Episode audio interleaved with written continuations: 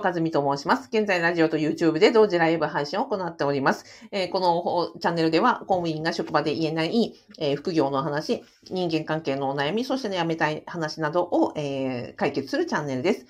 とすみません。私の歯の治療中につき、えお聞き苦しい点があろうかと思いますが、あお許しください。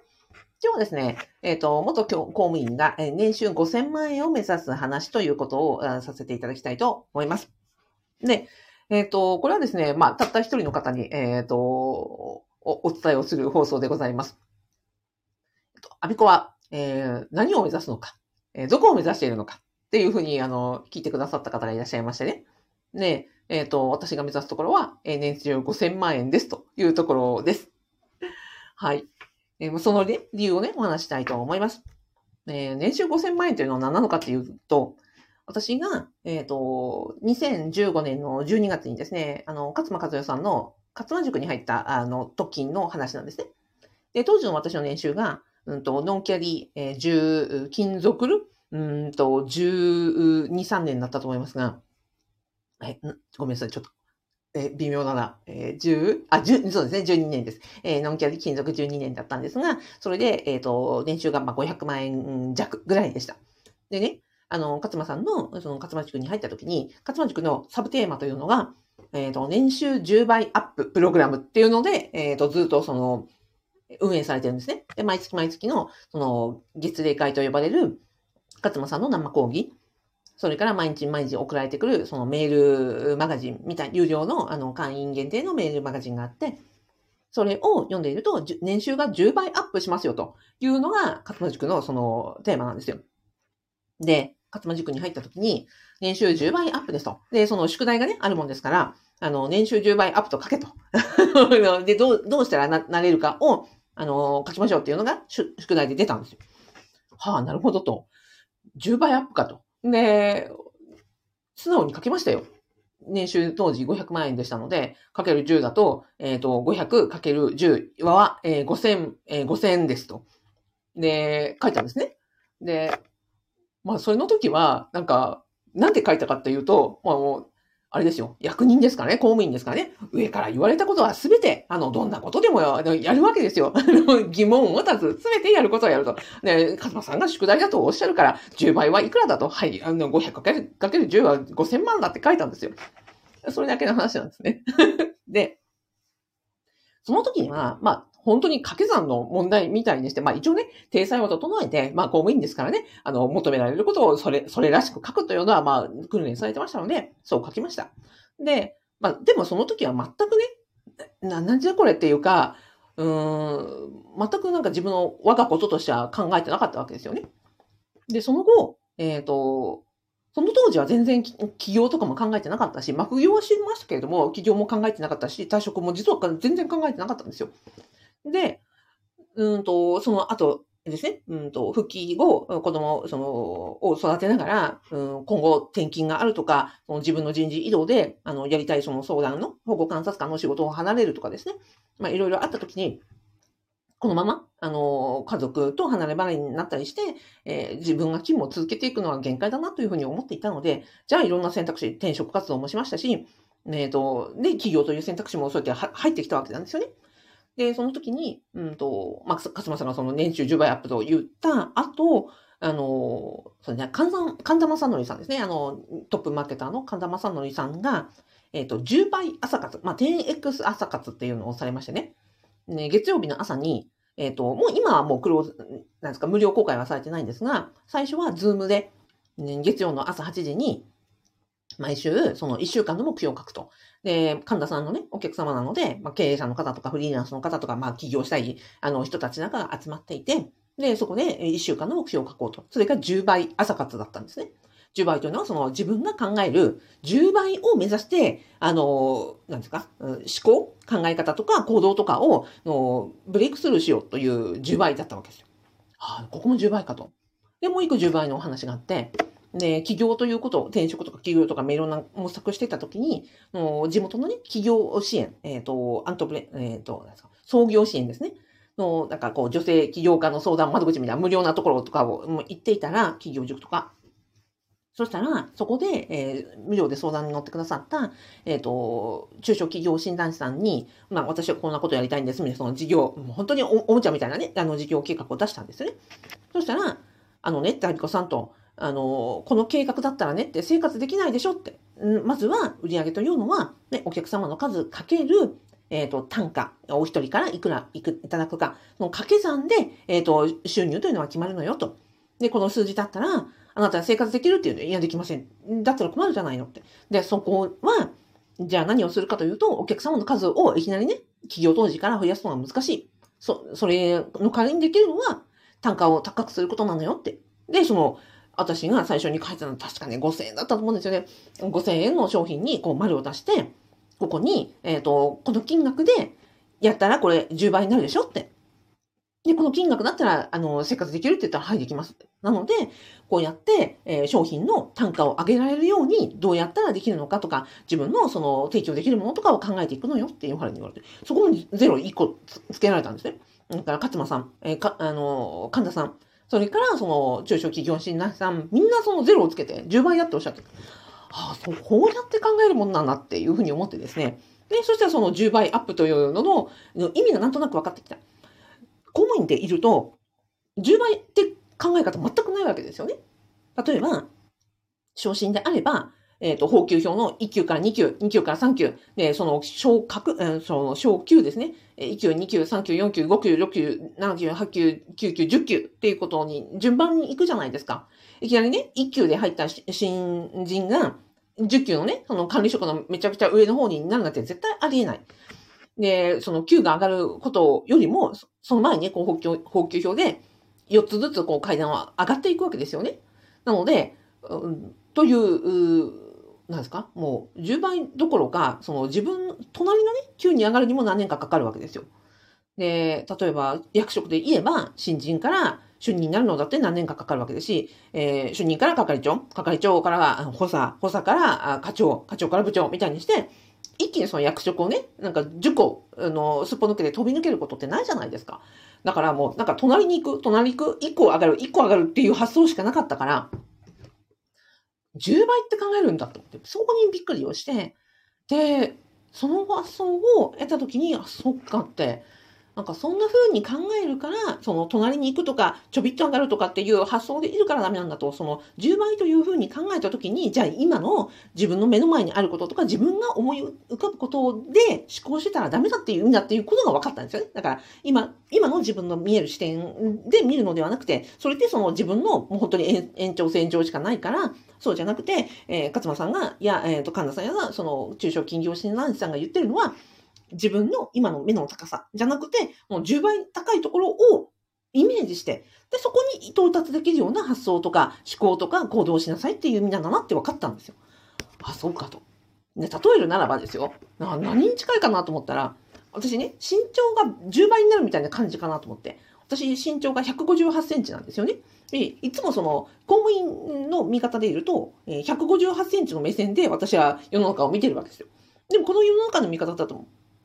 で、この高さしかない。158センチの高さしかない。でも、10倍って考えたら、15メートル80センチですよね。うん。ですね。で、建物の高さにすると5回ぐらいらしいんですね。15メーターって。で、15メーターと思ってね、15メーターに自分がの身長が15メーターになったことをこうイメージしても全く想像つかないじゃないですか。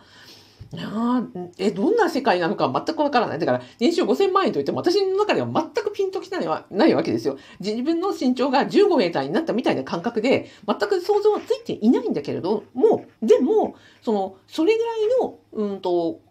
なんですか、うんと、成長度をできるんだよって。あの、人間の身長は確かにね、私が15メーターになることではないんですけれども、でも、その身長ではなくて、人間の収入というのは、それぐらいの成長度が可能なんだよっていうことを、初めて、なんかこう、え、そういう世界もあるのみたいな感じだったわけですよね。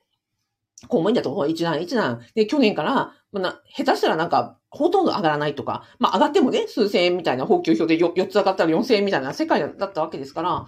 あ、そういう考え方をするんだっていうのでびっくりしたっていうことなんですよ。で、その、見、見るときには確かに15メーターの身長になったらことは、イメージはほとんどできないけど、でも今やった通り、ちょびっと身長伸びたいけど、背伸びをすることによって、そこでね、160センチぐらいにはなるわけなので、あ、こういうものの見方をしなくちゃいけないのかって思ったのが、その年収10倍アップとのフレーズと出会った最初だったんですよね。で、そこから、あ、そっかって、全然なんか、うんと、なん見え方が違ったっていうところがまず最初でした。で、じゃあ、うんと、何ですかね。それをするときに、158センチから15メーターにね、あの、身長、あの、を伸ばそうと思ったときに、まあ私の現状じゃ全く見えない世界なわけじゃないですか。じゃあどうしようと思ったときに、これ市場についたわけですよね。まずはその勝間さんに、えっ、ー、と、市場に包みましたと。で、勝間さんから学んだのは、マネーリテラシーです。全く私、マネーリテラシーゼロでしたから、えー、マネリテラシーを学びましたと。それから、えっ、ー、と、昨日の月例会でも話されてましたけど、えっ、ー、と、その、ハンディキャップを負って、例えば、うんと、今のね、日本の世の中で、女で、えー、子持ちで、まあ、あえて女でって言います。えっ、ー、と、昭和的にね、言います。えっ、ー、と、女で、子持ちで、例えば私だと、まあ、学歴もなく、地方在住で、っていう人間が、えっ、と、普通にね、世の中で働いていこうと思った時には、ちゃんと何も考えなければ、まあ、マイノリティとか、その、ですか、えー、下方シフトに、えー、の路線に乗ってしまうよねって。だからそこで、じゃあどうやって、勝間さんもね、女性で、しかも子持ちで、えあの、離婚歴がありっていうところで、そういう、うん、子持ちの女性がどうやって、この世の中を、現在のね、世の中をサバイバルしていくかっていうところを、まあ、教えてもらったら、まねいたしと、えっ、ー、と、子持ち女性の、なんか、世の中の泳ぎ方、稼ぎ方の、うん、基本を学んだのが私は勝間さんだなと思ってるし、そこはやっぱりずっと、あの、8年間ですね。え学び続けてるところです。で、その後、その、あ、そっかと、勝間さんに、の、その10倍の視点というのをもらって、で、10、ね、勝間さんがもう10倍以上にいらっしゃるわけですけど、その勝間さんからお話をいただくことによって、15メーター、なんか30メーター、100メーターの遠くから話をいただく、あ、そういう考え方をするんだと。で、で、私のね、身長はまあすぐすぐは伸びないけれども、そういう師匠につくことによって、あ、そういう世界で、えっ、ー、と、物事は動いており、で、自分にできることですよ。うんと、なんていうのかな。いきなり私はね、何十メーターも伸びないけれども、でもなんかこう、ロッククライミングっていうんですかね、あ、ボルダリングっていうんでしたっけみたいに、私が今ちょっと手を伸ばせば、次の石にね、引っかかるな、あ、次はこの石にできる、なんか手が引っかかるな、みたいにして、少しずつ登っていく。え今自分にできることを一つやる。えー、これならできそうだ、これならできそうだっていう教えは全部すぐにはできないけれども、でもその時々にもう手が伸ばして、えー、届きそうな石をひたすらひたすらずっとずっと掴み続けてきたのが、この8年間だったなって思ったんですね。で、その間、結果的に、えっ、ー、と、退職して起業するという選択肢をし、で、現在、勝間さんと、で、オンラインビジネスを学んでいるのは、あの、山田道尊先生ですよ。それから、えー、不動産に関して、今、うんと、大野康弘先生に学んでいるわけですよ。それぞれ、勝間さんから学んでいること、山田先生から学んでいること、大野さんから学ん、あの、安さん先生から学んでいることはあって、で、私もそれ、それぞれ、あの、先生方めちゃめちゃ高いところにいらっしゃるわけですけど、でも、教えていただくことの、とりあえず今、なんか手を伸ばせば、ここなら届く、ここなら届く、ここなら届くというところを、なんか一生懸命、一生懸命、なんか毎日やっているという、えー、今であるというところなんですよね。ねなんでこういうふうにやっぱり師匠につくかというと、うんと、さっき言った158センチの目の高さで見てたら、全く届かないわけですよ。でもそこを、あの、教えてくださる、えー、師匠がいらっしゃることによって、あそっちじゃないよとか、そっちは危ないよとか、こっちの、これならどうだということで、あの、教えていただくことことによって、まあ、一つ一つ、あの、急には成長はしないけれども、でも、一個一個登っていけるんだなっていうのが分かったわけです。で、あとは逆に言うと、自分が、自分だけで何とかしようと思っていった時には、私に退職して、一番最低だったのが、えー、月にね、えー、1100円の収入しかなかった月があったんですよ。一回ね。で、その時にしみじみ思ったのは、やっぱり自分のの公務員として、えっ、ー、と、働いていたことと、自力で稼ぐということに関しては全くその、何ですかね、考え方とか、うんと、進み方とかが違うから、やっぱりこれは師匠にね、教えていただいて、そこを、うんと、自分が少しでもできることを毎日積み重ねていくしかないんだなというふうに思った現在であるというところです。ということは、うんと、最初に教わったのは、その10倍うん、公務員じゃなく、のように、一、補給表のように、え、1級から2級、2級から3級というふうに伸ばしていくんではなくて、えー、と10倍の成長もあり得るんだという目線そのものが私にはなかったということ。で、その時に、え、教えてもらったことによって、あ、じゃあ自分にはそのぐらいの可能性がある。まあそういうことを目指してもいいってことですよね。ノンキャリだったから、うんと、キャリア組の方々にはずっとそのし従って、えー、行かなくちゃいけないし、うん、出世だって頭の内だったし、えー、公務員の前のあの某、えー、自動車メーカーでは私一般職だったので、総合職の方には追いつかなかったし、もう当然99%が男性社員だったから、あ女性社員の地位というのはめちゃくちゃ低かったんですよね。なので、そういう、その、世の中の、あの決まり？組織の中の決まり？に、従うんじゃなくて、そうやって自分で自力で、あの、頑張っていけば、その10倍？というのだってあり得るんだよ、可能性だってあるんだよって、そういうところをなんか見せてくれたのが、うんと、2015年の12月だったんですね。で、その、15、身長15メートルにはなかなか届かないけれども、でもなんか今思っているのは、そうですね。なんかこのままいけば、ね、人生100年時代、なんか毎日そうやって、とりあえず今日届ける、あの、届く手に、そのボルダリングのように一生懸命、一生懸命捕まって登っていけば、実はこの先、まあ自分のどこまで登っていけるかは自分次第なのかなって思ってるってことなんですよ。うん、で、そうですね。やめなければ、登り続けられるっていうことですよね。組織とか、その会社とかのルールじゃ、だったら、頭打ちとかルールが決まっていったけれども、でもそのフリーになったら、あとはまあ副業もそうですよ。副業で不動産もそうですけど、自分の、あの、が頑張って、毎日毎日できることをやっていったら、その先には10倍アップということもあるんだなって、私はその可能性を自分で追求したいと思ってるし、うん、とりあえず、なんかいい、なんていうんですかね、えー、正解か不正解かうまくいってるかどうかは別として、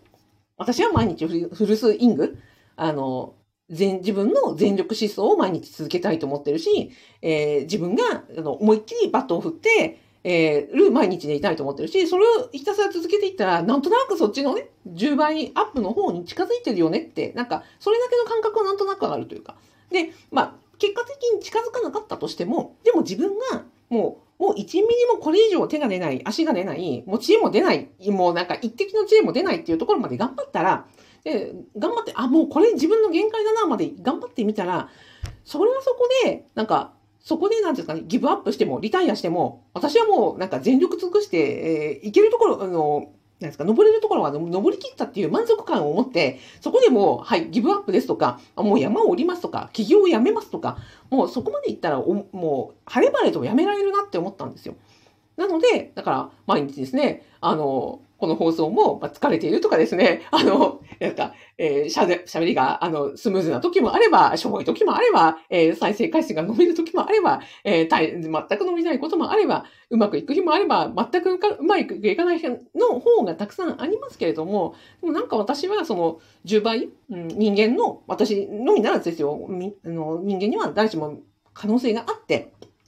で、その組織の中で決まっているルールじゃなく、組織じゃない部分、例えば公務員であれば副業ができるわけだし、不動産であれば、例えば年収で、あの、500万円とか、4と9室までは職場に何の許可もなくできるわけですよ。そういう、うんと、辞める辞めないじゃなくて、起業したとか、副業したとか、もう自分が、その、できる領域によって、うん、ベストを尽くしたりとか、その可能性を見出したりとかっていう世界は私は本当にいいなと思っていて、なんか私自身はそうやって10倍の可能性を、可能性を、えー、目指して、で、えー、毎日、とりあえず手が伸ばせるところまでずっと伸ばしているっていう毎日です。なので、うん、そうですね。だから私は10倍アップは、うん、ずっと掲げている目標で、ね、あの、身長が115メーターになるように、そこまであの到達したら何が起こるか全く分かってないし、そんなの、あの、経営計画とか、そういう問題では全然ないんだけれども、でも、うん、私はその可能性をずっと掲げていたいし、私のお客様だったり、私の周りだったり、もうみんな、うんと、10倍アップできる可能性があるって信じてるし、で、私はそういう世界観で生きているっていう今です。で、なんだっけ。うん。ですね。あの、言いたいことこれでよかったんだっけあ、そうそう。で、あ、そうそう。で、師匠のね、言ってることを、うんと、うの、鵜呑みにするっていう意味じゃないです。うん。例えば、公務員時代は、もう会社員時代もそうです。例えば公務員時代であれば、で、法務大臣の、えっ、ー、と、仰せの通りに、えー、法令の仰せの通りに、組織の量に従い、上司の言うことに従って、すべて仕事をしていましたと。で、今はね、師匠がおっしゃる通りに、あの、ひたすらね、あの、週張りの週ですよ。言われたことをぐちょぐちょぐちょぐちょにできることからやっていくっていうことなんで、なんか同じようには見えるんですが、私これは全然違うと思っていて、で、うんと、今、考え、えー、思っていることは、確かに言われたことを、で昔はその、公務員の中の組織の中で言われたことをやっていました。今、師匠の言って、言ってらっしゃることを、うん、愚直にやっていく、ね、言っているつもり。だけど、決定的に違うのは、私は、うんと、のやって、受けて、えやっていることを、すべて、あの、結果は自分の責任だって思ってやってるっていうことが、今の、うんと、副業企業で違うところ。組織の中でやっていると、私がやったことの責任って別に私が取るわけじゃなくて、組織のトップとか、うんと、なんならそうなんですか？行政の責任としてやる一つの歯車でしかなかったわけじゃないですか。で、私が例えば何かあのミスをしたとしても、これをね、決済通した上司とか、えー、その上とか、元々の制度設計みたいな話になっちゃって、うん、私の個人の責任として取ることはなかった。だけど、今やっていることは、確かに言われたことをやっている。だけれども、すべて何が起こったら、それは自分の責任だし。で、それは自分が、うんと、なんていうかな、自分がこの人だと思った師匠に、ね、えー、勝間さんにしろ、山田先生にしろ、えっ、ー、と、小野さん、安さんにしろ、私がこの方についていこうと思って、で、あの、なんとか決められた上司とかじゃなくてですよ。うんと、私はこの方の、についていこうと思って、で、そのおっしゃることは全て腹落ちして、で、それを自分でやってみて、で、やったことは全部その師匠とかのせいじゃなくて自分の責任なわけですよね。だから、なんか、言われていることをやるということにおいては、組織の中と今とはなんか同じなのかもしれないけど、私の中でも腹落ち度と、あの、自己責任度が、ま、全然違うんですよね。だから、なんか、そこにはなんか納得しかないし、うんと、まあ、本当に自分の全て責任であると思って、えー、やっているところです。はい。で、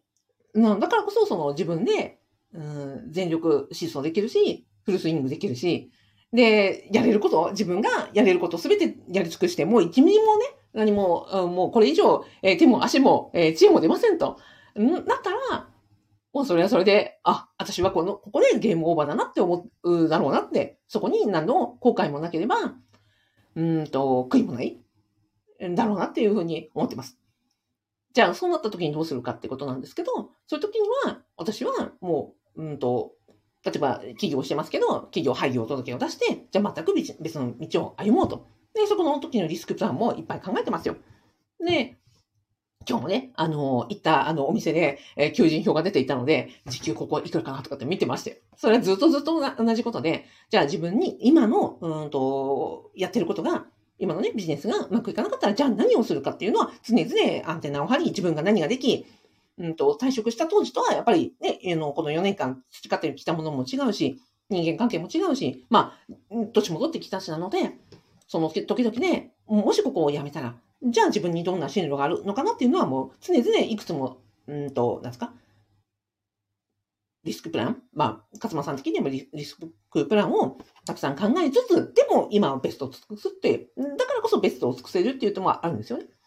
なので、えっ、ー、と、なんか言われてることをただやるというところでは同じなのかもしれないけど、私の中では全然違うので、うんと、それをね、師匠のせいにすることは一切なく、うん、非常に、えー、全力で、えー、プレイしているので、えー、なんですかね、す、すがすがしい毎日ですっていうところですかね。なので、まあ、うん、疲れてるねとか、まあ、コンディションはね、あの、全力疾走なので、めちゃくちゃ、あの、コンディションが悪い時も非常に多いんですが、まあでもそれ、それはそれで、うんと、なんか、はい。私としてはすがすがしい、はい、全力を尽くしていますというところです。で、なんか言いたいことこれでよかったな。伝わったですかね。あ というわけで、えっ、と、私は、えー繰り返しになりますが、えー年収10倍アップというところを最初に学び、えー当時の年収が500万円だったので、えっ、と、10倍アップする年収5000万円を目指して、でそういうね、10倍アップするという人間の可能性を私はえー信じているし、自分以外でも、私も、自身も、私の、あの、周りの方も、もちろんお客様も、全員が10倍アップできる、えー未来を信じて、えー今日も全力疾走しておりますというお話でございました。はーい。えっ、と、ではでは、こんな私が、えー全力疾走しております。えっ、と、アビコカスミの副業不動産ゼミ、えーというのがありまして、ね、私が、その在職中に、あ、それから辞める辞めないじゃないんですよ。だから、在職中に副業をずっとやっていったのは、その、組織のルールの中で、ここだったら、これだったらやっていいよというところだったら、思いっきり、その、あの、バットを振りに行く、その場が副業だったということで、で、私は現職中には、その、不動産はね、それこそマインドブロックがあって、その、10倍の可能性をね、見出せなかったんですよ。周りの人がや、ね、あの、なんですか、自分の158センチの目線で見たらことしかできなかったんですね。で、その、例えば不動産というと非常に富裕層のものとか、もう自分には全く関係のないとか、私にはできないものって何にも調べずに思ってたので、だから私がね、今、公務員は不動産できるよ、不動産できるよ、不動産できるよっていうふうにたくさん言ってるのは、えーってみんな、あの、全くね、あの、県外、えっ、と、県外だった方でも、アビコがいつもね、不動産、不動産って言ってから、アビさんが不動産って言うから、なんかちょっと興味持ちましたみたいなね。いうことを言ってくださるのが、私はその、あの、なんですかね。まあ、接点になれば本当に嬉しいなというふうに思っています。です。で、あ、あと、マネーリテラシーですよ。ね、勝間塾で8年間学ん学んだマネーリテラシーをですね、4月22日、土曜日の、うんと、夕方4時から、えー無料の Zoom セミナーを現役公務員の方限定で、えーと、行います。で、メルマガに、えご登録いただいたらですね、すぐ折り返しで、もう Zoom アドレス、あの、流してますので、あ、まだリンク貼ってないけど、後で貼りますので、えっ、と、動画の概要欄、ラジオの説明欄に、えーメルマガ登録フォームをえー設置してますので、そこをご登録いただきましたら、私のね、えー4月22日16時から、えー給与明細の見方、源泉徴収票の見方、また税金の仕組みで、えっ、と、可処分所得を増やそう。えっ、と、給公務員の給料はさっき言った通り、えー補給表の通りにしか上がらない。だけど、今生活費がめちゃくちゃ上がっていて、うんと、ね、給料は変わらない、ね、生活費が上がってるわけですから、可処分所得が使えるお金がね、どんどんどんどん減ってるわけですよ。でもその、減ってるお金を、の中でやりくりすることはめちゃくちゃ重要だけども、でもその税金の仕組みとかを知ることによって、この間もあれですよ。昨日ですね、えーファブメンバーさんが、アビソンが言ってくれたことので、えー節約できたから、あの手、手残りが増えましたっていうふうに言ってくださいました。なので、税金の知識、マネーリテラシーの知識は本当に私もね、その8年前に勝間さんに習うまでは本当に何も知らなかったので、のね、あの、知ってると知らないとでは大違いという話を、あの、させていただきます。えーぜひですね、あの、無料ですし、あの、メルマガ登録すると、ズームアドレスが、あの、届きます。でも、終わって、もういらないなと思ったら、もう、家事をしていただいたって結構ですので、えーよろしければご登録ください。はい。あ、動画で、あご質質問よろしいですか？現職国家公務員です。はい。あ、はじめました。経営さん、あ、阿ビ子和美と申します。えっ、と、はい。よろしければ、どうぞお書きください。もしくはね、そのズームセミナーの方が、あれですよ。あの、クローズの場なので、そこでもね、質問タイムを設けますので、まあ、よかったら、あの、来てください。で、今書いていただいても OK です。で、書いていただいている間に、えっ、と、ラジオの方でコメントを読ませていただきます。えーゆかさん、ありがとうございます。えっ、と、ケンジさん、えーこんばんは。はじめましてじゃないでしょうかね。えっ、と、元公務員のアビカカツミと申します。どうぞよろしくお願いいたします。えーゆかさん、えっ、と、私も158センチの視点でした。10倍、継続の金や製品広がりました。ああ、嬉しい。そうなんですよ。ね、10倍、10倍。で、今の10倍ってみんな考えてください。